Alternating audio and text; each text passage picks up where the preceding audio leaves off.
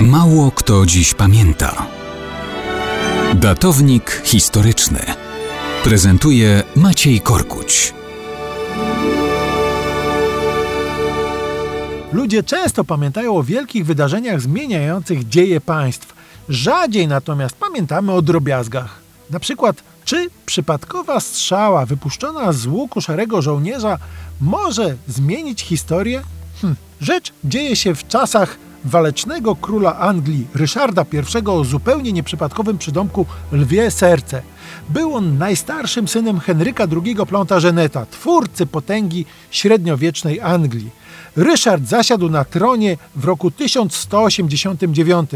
Kiedyś, buntując się przeciw ojcu, otrzymywał wsparcie króla Francji Filipa Augusta. Teraz, jako król, sam staje do walki z Francuzami.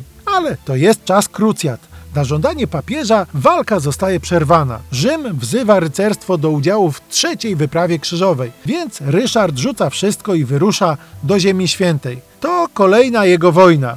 W gruncie rzeczy fizycznie w Anglii go w czasie jego panowania nie ma. W ciągu 10 lat rządów ciągle gdzieś walczy poza krajem albo gnije w długotrwałej niewoli u niemieckiego cesarza Henryka VI. Król zaskarbia sobie dumny przydomek lwie serce, ale te wszystkie wojny kosztują. Skarb Anglii zostaje dramatycznie ogołocony przez wydatki Ryszarda.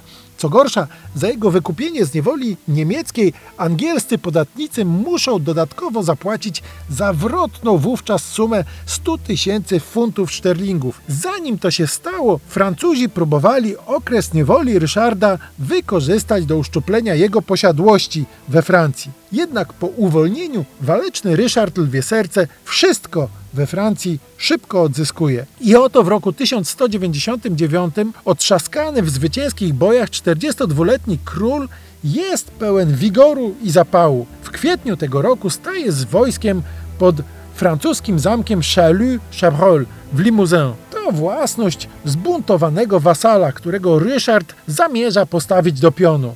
Oblężenie raczej rutynowe.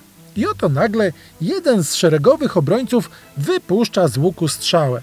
Ta ni stąd, ni zowąd trafia ni mniej, ni więcej, tylko samego króla. Ten przeżył przecież niezliczone boje z niewiernymi i nic mu się nie stało. Teraz ma zabić go dość przypadkowa strzała? No nie. I rzeczywiście nie. Cios bynajmniej nie jest śmiertelny, ale w ranę wdaje się zakażenie. Ryszard Lwie Serce przenosi się jednak na tamten świat. I w ten sposób przypadkowa strzała zmieniła historię.